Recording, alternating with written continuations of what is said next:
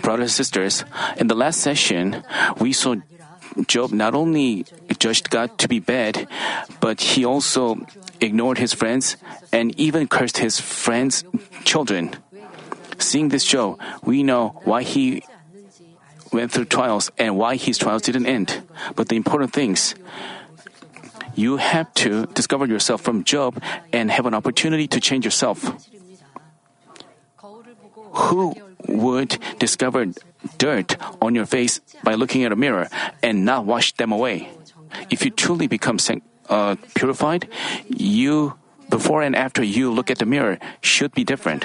The same way, if you have received the grace by hearing the word of God, you have to discover your shortcomings and fill yourself with goodness and love. As we looked at Job's and his friends' conversation, we had a time to discern between truth and untruth and what God's will is. But even if you have received a lot of grace through this message, if you don't ha- change, you, if you haven't changed your, yourself at all, if you still have things, if you still dispute and argue with others, what use is that? It's like not washing away your dirt that you've discovered on your face by looking at a mirror.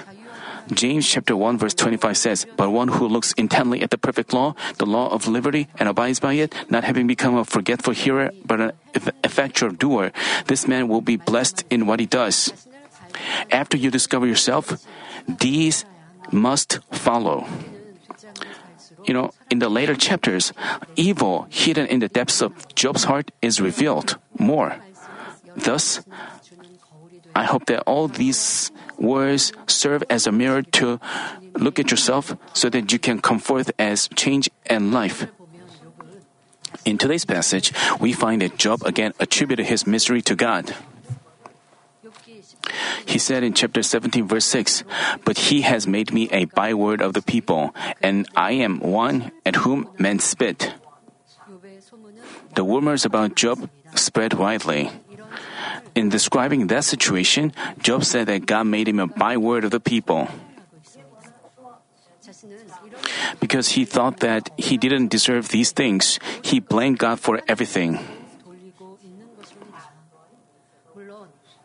Of course, because God Himself permitted him tests, we would also we could also say that God caused them just as Job thought. Yet, God didn't do that with an evil intention of tormenting Job, but he had a good intention of blessing Job more greatly, which was totally different from Job's thoughts. In saying, I'm one at whom men spit, Job didn't mean that people virtually spat at him, but that they spoke ill of and insulted him. Job was a man with a great amount of knowledge. Because he abounded with wisdom, his figurative speeches bore a lot of meanings. We can confirm this just by seeing what he said in the following verse My eye has also grown deep because of grief, and all my members are as a shadow. in the spiritual meaning of eye here is the foreseeable future. It's because what we see with our eyes is stored in our memory and we can mem- and we can remember and recall it from the memory. Then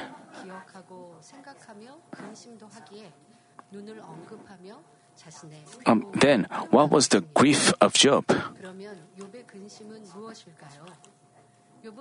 Job had a lot of grief. He'd lost all his possessions and his family and had been slandered by people. Having hit the rock bottom of his life, he was diseased and only waited for death. These were the sources of his grief. His eye having grown dim because of grief means that his desires, hope, and future had blurred. Job also Job also mentioned, and all my members are as a shadow although a shadow has its form, is totally useless. It refers to the state where there is nothing and all things have collapsed. Job is likening the meaninglessness of his body to a shadow. His body was decaying, swarming with worms, and stinking. So he could neither cherish nor adorn it. Because he couldn't do anything to his meaningless body, he couldn't help but compare it to a shadow brothers and sisters, just because just because your body is diseased and in trouble like that of Job, does this mean your life is hopeless and meaningless like a shadow? No, it is not. Our faith is a real, our faith is a real and the most important thing. But Job's faith was like a shadow. The, after uh, that's why he found his life meaningless and hopeless. After you met the Lord and got filled up with the Spirit, you must have been filled up with the joy amidst hope and for resurrection, even if you were diseased and poor. So, you took joy in diligently serving and volunteering. And at some point, you find yourself healed and clean. There, many people have testified. Before they uh, were in the world, they were hopeless. They were irritated and annoyed, and when his feelings were disturbed, he they argued and quarreled with others. They used to live a such life, but after they met the Lord, once they have hope for heaven, even if the situation remains the same, because they are filled up with the hope for heaven and the Lord, they no longer feel empty. They are filled. Their heart is filled. So their life is no longer a shadow. They believe in the heaven which is real, and because they have met the Lord, their life have changed. So even if the situation remains the same, they overflow with joy and happiness as they run for. Even their life is changed. But at some point, your fullness could have blurred like a shadow. What about your Christian life? You have to examine yourself. When you are filled up with the Spirit, you are not affected by physical things. But once you lose the fullness, you your fullness blurs like a shadow. So your life. Uh, why? Even though you'd learn the word, you'd like these. You have to cast off what the word tells you to cast off, do what it tells you to do, not do what it prohibits us from doing, and diligently keep what it tells us to keep. But some people don't practice the word, only piling it up as knowledge. With the passing of time, they lose the fullness of the Spirit and hear the Holy Spirit lamenting, so they feel increasingly afflicted. Still, they conti- if they continue to disobey, they lose the strength to practice the word and find it difficult to pray. In turn, they begin to blur spiritually. They gradually lose the assurance about God, heaven and hell, and the afterlife which they used to believe in firmly. The, the spiritual realm and the works of faith become more and more vague. They try to seek the Almighty God in trouble, but failing to but failing to receive answers, they suffer from spiritual thirst and wander here and there. They because they has they have made their life of faith blurred like a shadow. So when they find themselves in trouble, even if they seek God, they cannot meet God. Once they have to change their life into just the Lord whom they believe in is like a shadow to them, so they live a meaningless life. What about you? Do you believe our Lord is real? Have you ever seen him? He existed 2,000 years ago. People talked about him who, but you didn't have a chance to meet him. Yes, you, we have. We have met him through our praise, through the word, and in our prayer. Our Lord has healed us and resolved our problems and has given us hope for heaven, which is eternal. It is not something fake. It is real. He, our Lord is real. We believe in the Lord and our Father. Our faith, life of faith should be like that. But if you lose the fullness, if you fail to live out a word, that Lord is no longer seems like a, a real thing, but he begins to seem like a uh, shadow. And things begin to blur. They used to have conviction, but things begin to blur. When they hear others' testimonies, they used to believe everything they heard, and that strengthened their faith. But at some point, the Lord seems like a sh- shadow, and their faith becomes like that as well. So even when they hear testimonies, that doesn't strengthen their faith. That shouldn't be your life of faith. You may not even receive salvation. Even as God's children, they cannot enter profound spiritual levels despite knowing the truth. Uh, despite knowing the truth, they don't practice. Despite knowing the truth, they don't practice, thereby becoming more concerned.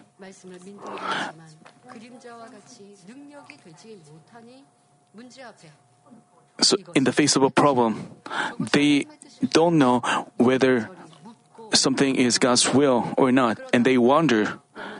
In doing so, they waver and fall down, and later they get back up. To them, faith is like a shadow, not a real thing what should they do then? They have to recover their first love. They have to recover the joy of salvation given by the Lord and the deeds of marching vigorously towards the heaven's gate with faith that everlasting heaven is real. Physical, um, for example, when a student becomes interested in English, he studies its vocabulary and focuses during his English class, thereby improving himself. No wonder he looks forward to the English class, but at some point, he becomes lazy and gets distracted by computer games and begins neglecting his studies. He scores less on English and loses interest which he initially had. In turn, he begins to hate the English class. What should he do to get higher scores? He has to make more efforts, cutting back on sleep, whether it's for a month or two. Then he can score as high as before. Spiritually as well, we have to make such efforts. If we seek God's grace with a resolve to start over again, we can recover the first love. As said in Revelation chapter 2 verse 5, therefore remember from where you have fallen and repent and do the deeds that you did at first, or else I'm coming to you and will remove your lampstand out of its place unless you repent. We have to figure out why our passion has cooled off, repent and turn back. Then we can improve from bleak and frustrating faith like a shadow to faith by which we can run towards what is real.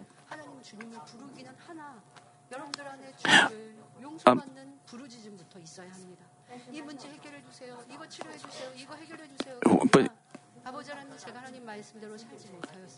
First, uh, you have to repent of not living by the word, um, making friends with the world. Your losing of the passion, and you have to, and you, and you doubted whether he, God is living, but but they still have the love for the world and they don't have the fullness of the Spirit. Eh, they don't get strengthened. What should they do? They have to make efforts themselves. They have to they have to repent. They have to ask God to help them cut off the world and help them they have to cut off the worldly things. But without making such efforts, just because they call on God and the Lord, that doesn't mean they will receive help. Because they have abandoned God, the Lord's grace, because they have forsaken them, because they have done it on purpose, they need to make efforts. They have to make harder efforts. But our Father God of love, if you make efforts, He surely helps you.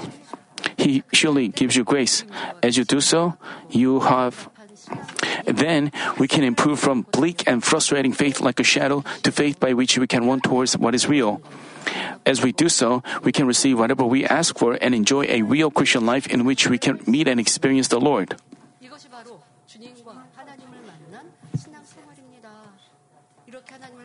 Once we meet God like this, we can have all things resolved. But without having had spiritual experience, quite a few Christians are wandering spiritually.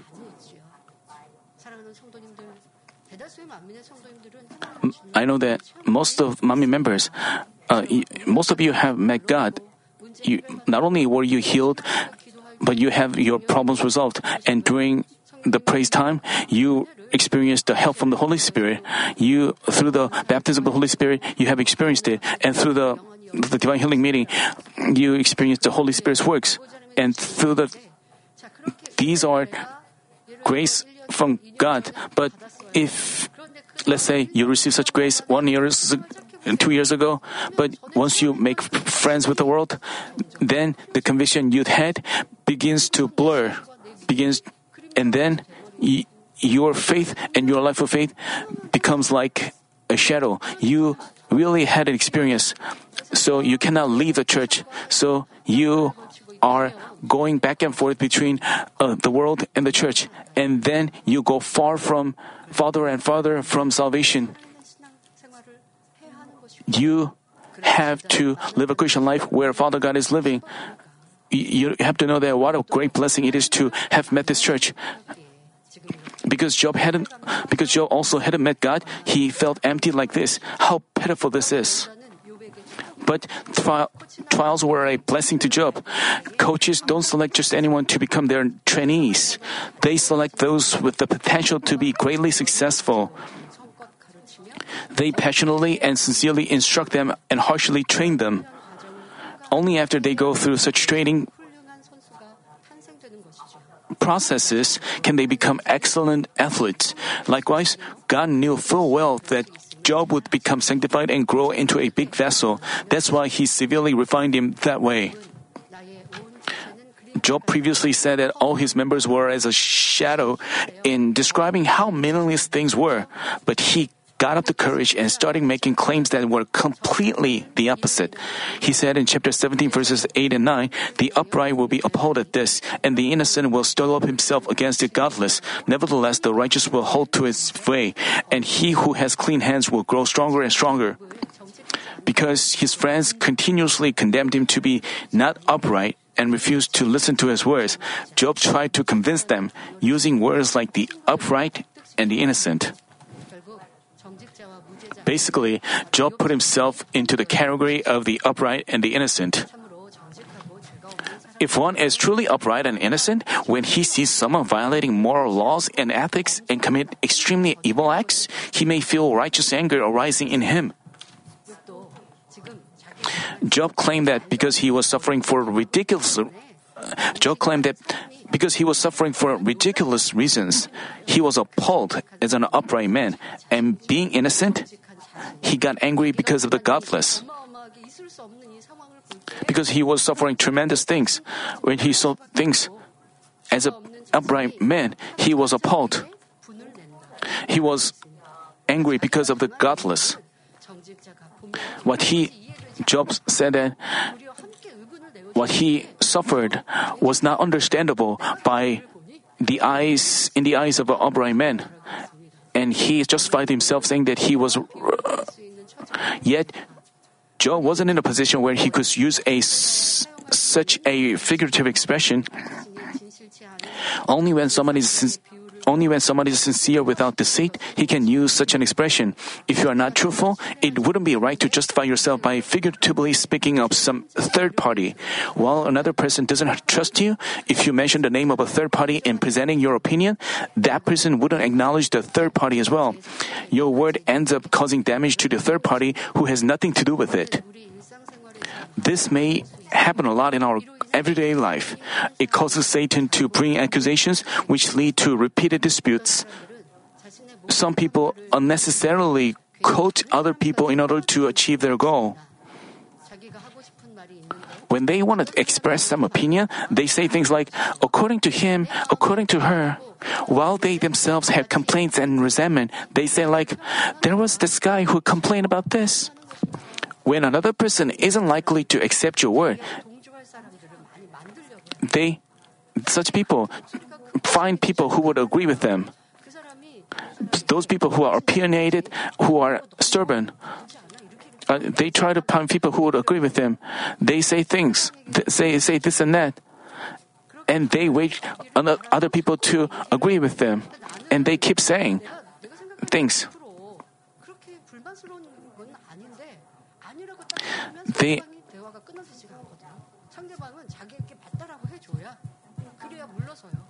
and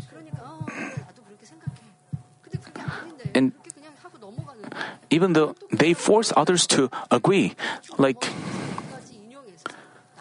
and they involve those people and, and say that those they they agree with them. They justify themselves. They choose make their opinion more convincing and they when another person isn't like when another person isn't likely to accept your word they quote someone with power and authority to their advantage and say i heard them saying this. As for other people when they fail to get recognition they involve someone in the leadership and talk as if they are loved and complimented. While they don't know this is a sin they commit it. they have to. This is deceit and falsehood to boast of themselves with an intent to reveal, boast of himself. Even though they are not being complimented, they are they committed things that deserved a rebuke, but they claim that they, they were complimented. They have to know they, they have falsehood. They have such an evil heart, and they make other people stained with deceit. That's why it is a sin. They have to know that it brings about setting, Satan's accusation, Job went on to say, Nevertheless, the righteous will hold to its, his way. Job made that statement because he considered his way to be right and was determined to go his way without wavering, no matter what opposition he might face. Namely, he justified himself, saying, like, I am right, but my friends provoked me and made me evil, so I've argued about this. I'll carry on.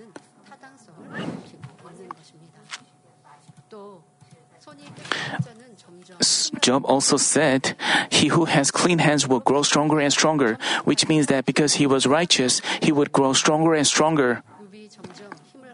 Job Job, growing increasingly stronger, is not coherent with his previous remarks. The reason is, Job mentioned in chapter 16, verse 8, that he had been shriveled, and in 17, verse 1, that his spirit was broken, which meant the complete opposite of what he was saying in this verse. But from Job's perspective, from Job's perspective, the words were coherent. While his fleshly body is dying, he considered his words right. So Job meant that he would get stronger and argue to the end. This word of Job bore his strong pride and stubbornness. That's so pitiful. While people misunderstood and judged him, he insists on his being right and he said that he would carry on. This word of Job bore his strong pride and stubbornness. Just as there is a saying, a sparrow chirps even when it dies, Job was determined to argue until he was drained of energy. Even though he physically grew weaker and weaker, Job thought of himself as right, so he affirmed that he would get stronger and keep talking. Brothers and sisters, we have to know that such stubbornness is useless in light of the truth. Rather, it causes others to hate us and brings about discourse, which pleases Satan. In having a discussion or accomplishing a task, if we fail to make others understand us, we have to look back on ourselves for a self examination. When peace is broken in a group, each member has a problem. So instead of insisting on their being right, they have to accept others' members' words and try to understand them people have a tendency to think of themselves right and others wrong. They have such perspective. You, you may think your opinions are right, your thoughts are right. Uh, unless what you see and feel, what you say, everything you do seems right to your eyes. That's why you make judgment and condemn others. That because you th- think of yourself as right, you but many of them are wrong. When you evaluate others, because you don't know the depths of another person's heart, you know, Job's words also were many of his words were not right, but Job's was better than his friends. But his friends didn't look at the depths of his heart, so Job's friends condemned him to be wrong. So that's why they were more wrong. So what you see and feel, you may think of them as right, but you have to shatter such things. Then you can completely change yourself. This is the beginning of your complete change, but this is not easy, as we can see. To put ourselves to death is not easy, as we can see from Job's case. So if you shouldn't insist on yourselves being right, if you dis- debate and dispute with others, you may think uh, you don't you may not understand.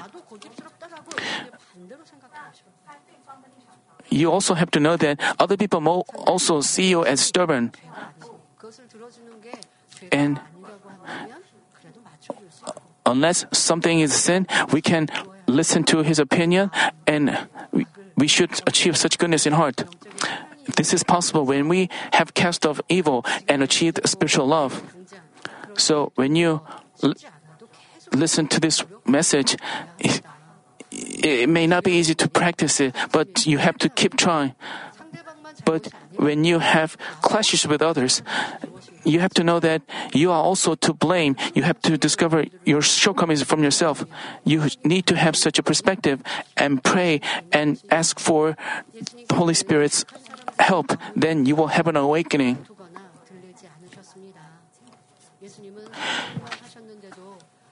Jesus never quarreled or cried out, no matter how hard evildoers try to interfere with them. Even though Jesus did only good, evil ones tried to kill him. Nevertheless, Jesus didn't hate them, but enlightened them on God's true will. For those who crucified him, he offered a prayer of forgiveness. We should also try to have Jesus' character and practice his deeds in our everyday, uh, in our own life. Job said in chapter 17, verses 10 and 11, But come again, all of you now, for I do not find a wise man among you. My days are past, my plans are torn apart, even the wishes of my heart. When Job said to his friends, Come again, all of you, he wasn't telling them to go away and return. He was advising them to re examine all what they said.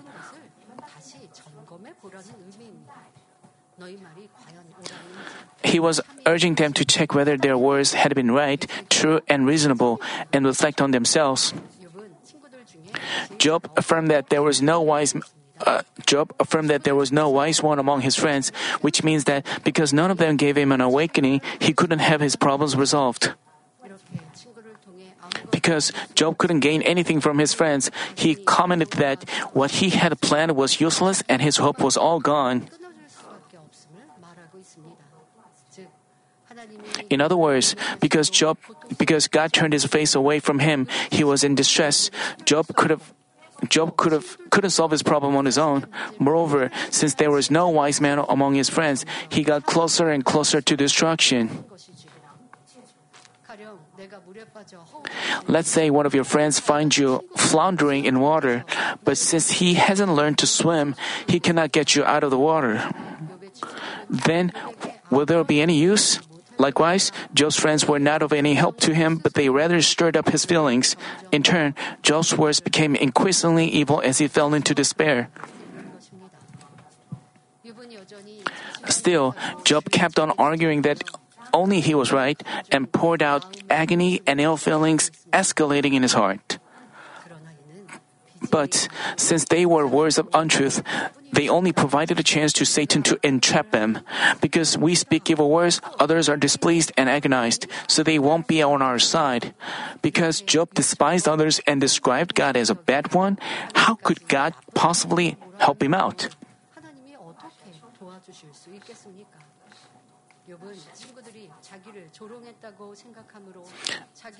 Because Job thought that his friends mocked him, he mocked them back. He mocked them back. In the following verse, we find that Job used a difficult expression in mocking his friends, even though he could have used plain language. He said in chapter 17, verse 12, They make night into day, saying, The light is near in the presence of darkness. Here, night signifies darkness, and making darkness into day means diligently doing evil. Here, Job was figuratively speaking of his friends' inappropriate hearts. He was saying to his friends that you are. He was indirectly saying to them that uh, physically making night into day and the light being near in the presence of darkness are total nonsense.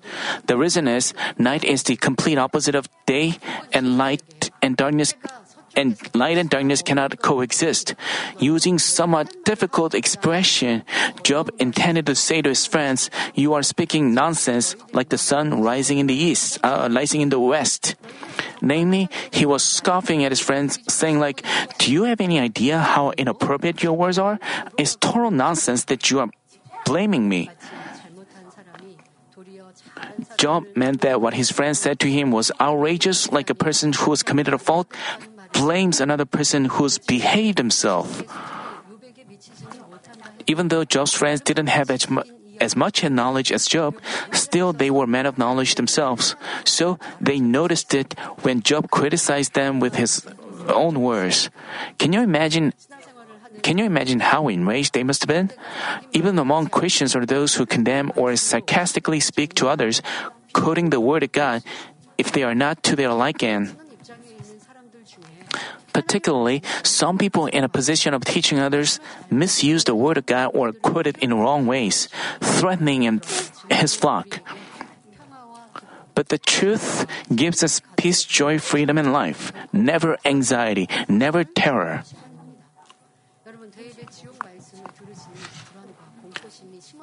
you have heard from the uh, hearing the message of hell, are you terrified and horrified? No. Of course, we have to fear hell. We have to fear God. But in that fear, you know,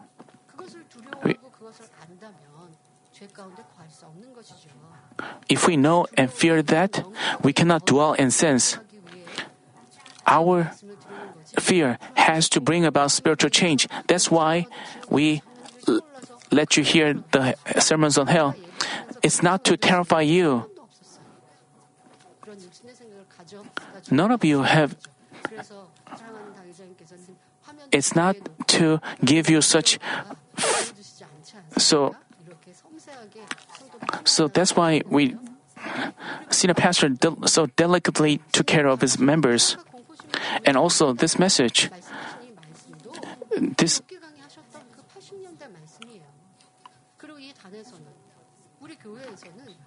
and what and on this altar he no pastor in this church curse others or uh, he never used such such words on this altar. He never cursed anyone. He never terrified or horrified others from the altar. When you see power, you, you witness power, you have respect for a man of God. This is no question. Father God revealed, uh, appointed his man of God and manifest himself, and that among us. So when we witness power uh, through a man of God who performs God's power, we meet him. That's why we have respect and serve the man of God. But never, he never cursed anyone. Like, even while performing God's power, he never, Senior Pastor never said to anyone, if you don't listen to me, you will go to hell. He never cursed anyone like that. He only taught the truth. He only taught the word of God. He, like, the word of God clearly tells us that there are heaven, uh, there are hell. So that's why he taught hev- uh, hell. We, because we have to know about hell clearly so that we have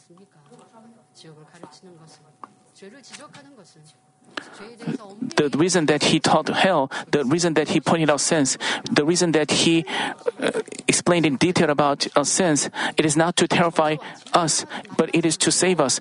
It is to save us from hell and into heaven. It is to lead us to receive blessings and answers. That's why he taught us so. The, uh, uh the works of flesh uh, between men and women, it is prevalent. But do churches point them out? So, through media, or I mean, do churches warn about such things? The churches should teach their flock not to do those things. And, and it is not fault a fault to teach them that way. Jesus told us that if we have an adulterous mind, it is a sin. So churches should keep their flock from committing sins.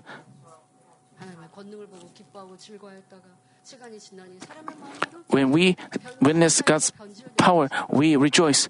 But with the passing of time, they have a change of heart. So they were joyful and thankful when they get have their sins pointed out. But just as Job, but with passing of time, as they make friends with the world, as they fill their heart with the worldly worldly things, they begin to make claims that uh, our church terrify them, horrify them. Just listen to our words. And, and a lot of people condemn this church.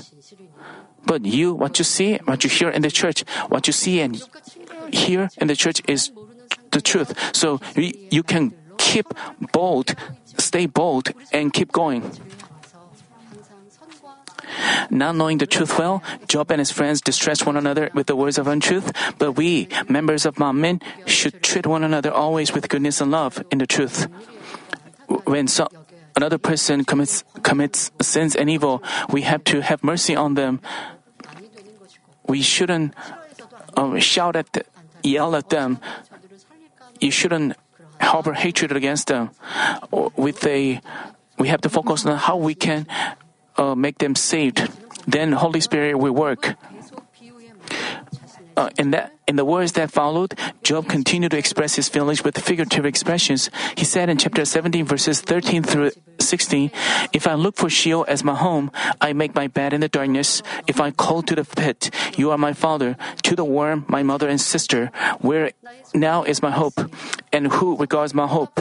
Will it go down with me to Sheol? Shall we together go down into the dust?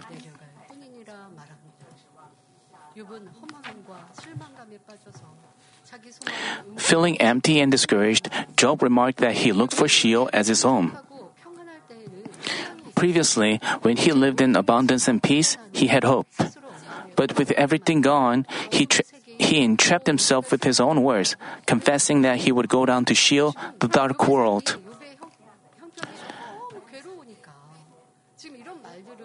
Because he was in distress, he said these words. But Satan listened to them and encouraged him to keep going. That's why Satan continually gave him trouble. So, when you are in distress and agony, if you complain, when you listen to Job's confession, do you think it, they're good? It's pitiful. No matter how distressed he must have been, he shouldn't do so. But what about your life? You blame your spouse? If you, you blame your children, you say things like, why did I give birth to you? To your children. You hate your spouse. You even uh, curse and hate your spouse's family. The, you could be worse than Job. You have to examine, check yourself, and have a make a resolve not to do that. You have to keep speaking in goodness, and you have to make a resolve. If you if you have anger when another person gives you a hard time, you have to remove such anger. Then whoever says to you, you would stay peaceful. If you get slapped on your right cheek, you would turn your left one also. Then you can go to New Jerusalem. In order to lead you to New Jerusalem, senior pastor taught you the truth, but some people distort the truth that they learned. So how heartbreaking that is. So we have to come forth as the light so that Father God will be glorified by us. So we can live a life set apart from the world. And we have to demonstrate to them this is what, what we have learned. We have learned that men and women should not commit fleshly uh, works of flesh. And we learned that such things shouldn't happen among men and women. Eh, you have to speak the truth, testify to the truth. We in this church we have never said that we have we have talked about the circumcision of our heart. And we also talked about we, uh, we this also, church also prohibit us from committing works of flesh.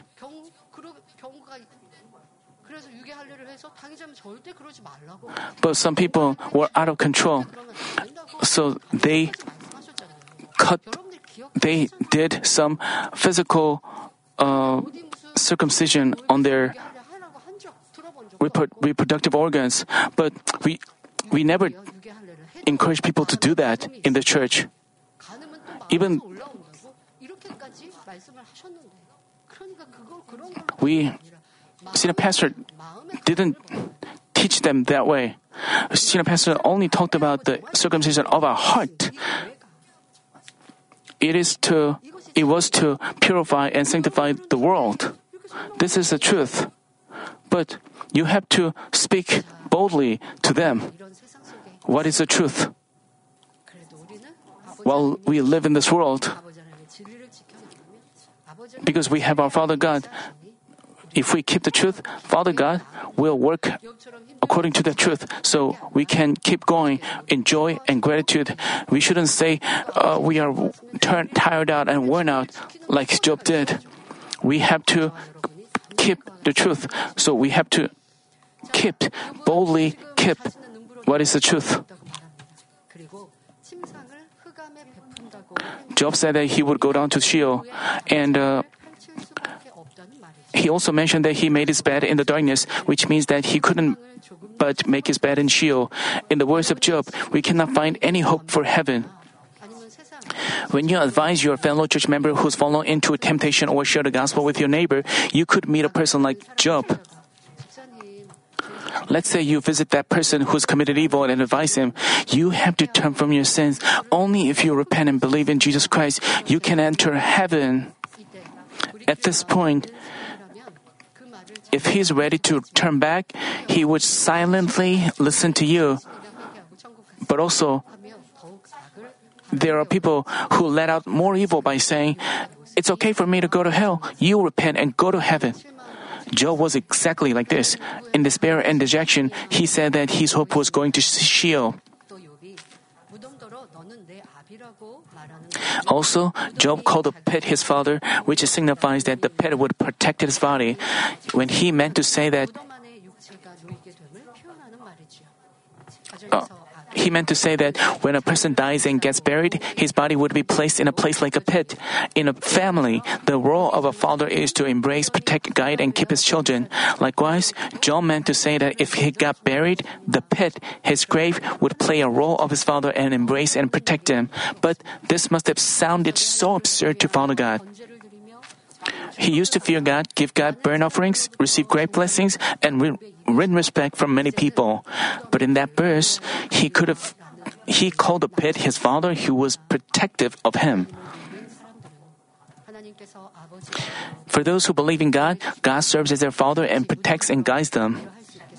Knowing this, how could we call the pit our father? Then, what did Job intend to say when he called the worm his mother and sister?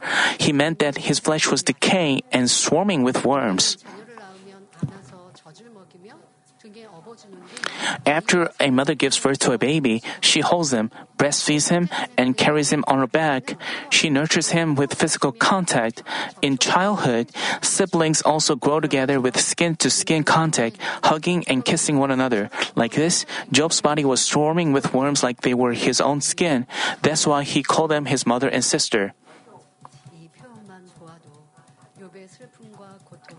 From this expression alone, we can imagine the severity of Job's grief and torment. That's why Job cried, Where now is my hope? Once a person dies and gets placed in a pit, in his grave, physically, he is like stuck in the dust of the ground. In lamenting, Job said, Will it go down with me to Sheol? Shall we together go down into the dust? Physically, Job had much knowledge and stood out in acad- uh, Job had much knowledge and stood out in academics, so he properly described his circumstance with figurative speeches. But spiritually, he was so ignorant. As believers of Jesus Christ, we have our hope in heaven, not Sheol. Since we've gained the truth and life, we have our home in heaven, not Sheol. How thankful we should be for this. As for believers of God, they've had their spirits alive and become His children, so they will enter heaven. Even their bodies, which have been buried in the grave, and turn into a handful of dust, resurrect when the Lord appears in the air and put on a brand new body. So they live in heaven wearing a spiritual body that doesn't perish forever. As we can see, for believers of God put their hope in heaven, they never lose joy and gratitude, and they live with blessings even on this earth. Just as their souls prosper, they have all things going well and enjoy good health and financial blessings. As much as we cast up evil in heart and become sanctified, we overflow with gratitude with peace coming upon our hearts. Having gained eternal life, we are not afraid even as we are nearing physical death and have our hearts filled up with hope for heaven, which gives us true rest.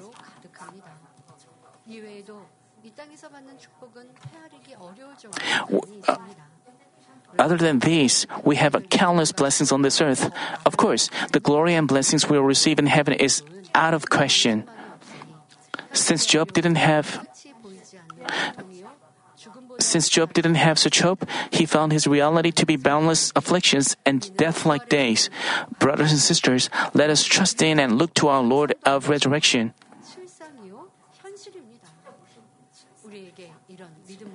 This is not a sh- this is not a shadow or an imagination, but is real and true. If we have such faith and hope, even as we find ourselves in afflictions like those of Job, we can enjoy the glory of resurrection with faith in the Almighty God. I pray in the name of the Lord, who gave us the hope of resurrection, that all of you will daily lead a victorious life with true faith.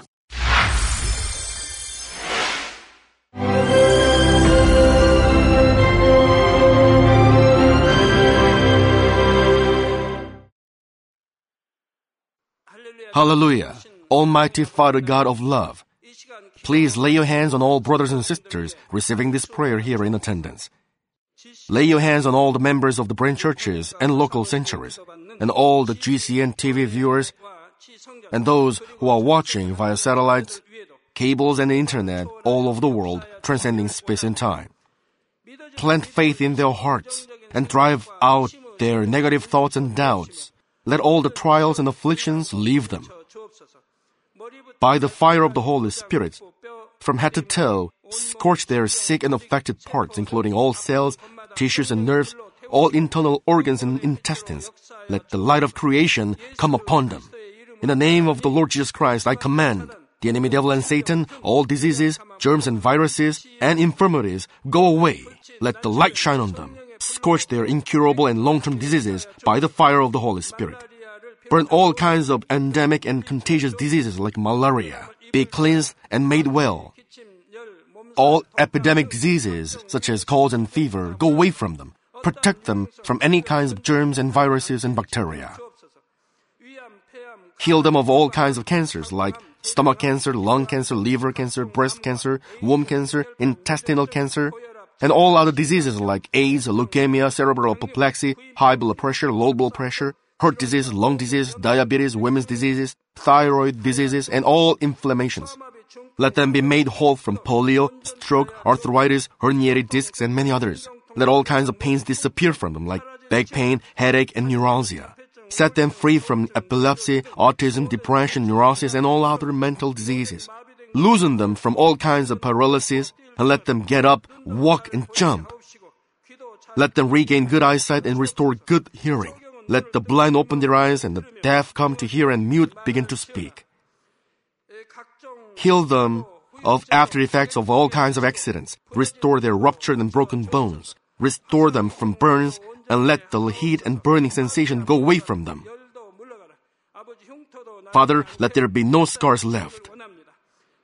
Be cleansed from all kinds of drug addictions and poisoning. Father, regenerate dead nerves, tissues, and cells, and bring the dead back to life. Father, please bless them to conceive a baby. Bless them to conceive a baby. In the name of the Lord Jesus Christ, I command the enemy devil and Satan, the ruler of the air, the evil forces, and their servants, go away from them. Go away, you evil spirits, unclean spirits, deceiving spirits, spirits of falsehood, separating spirits, and all forces of darkness. Loosen all bonds of wickedness and darkness, and go away from them. Let the light shine on them. Father God, give them strength to cry out in their prayer, and empower them with the power to cast off sins and become sanctified. Let them be in good health as their soul becomes prosperous, and let their family be evangelized. Protect them from all kinds of accidents and disasters, and bless them to lead a successful and prosperous life in everything. Please protect your children, their home, their business, and their work by the fiery hedge of the Holy Spirit, with the heavenly host and angels, and with your blazing eyes. Give students wisdom and understanding, and fill their hearts with more passion and desire for study. Keep their hearts and minds from worldly things, and plant into their hearts more fervent love for God. Bless your children and let them give glory to you in everything they do, whether they eat or drink or whatever they do. Let them confess and testify to the living God. I've met God, I've experienced God, and received His answers and blessings. Father God, thank you. Let all glory be to you alone. In the name of our Lord Jesus Christ, I pray. Amen.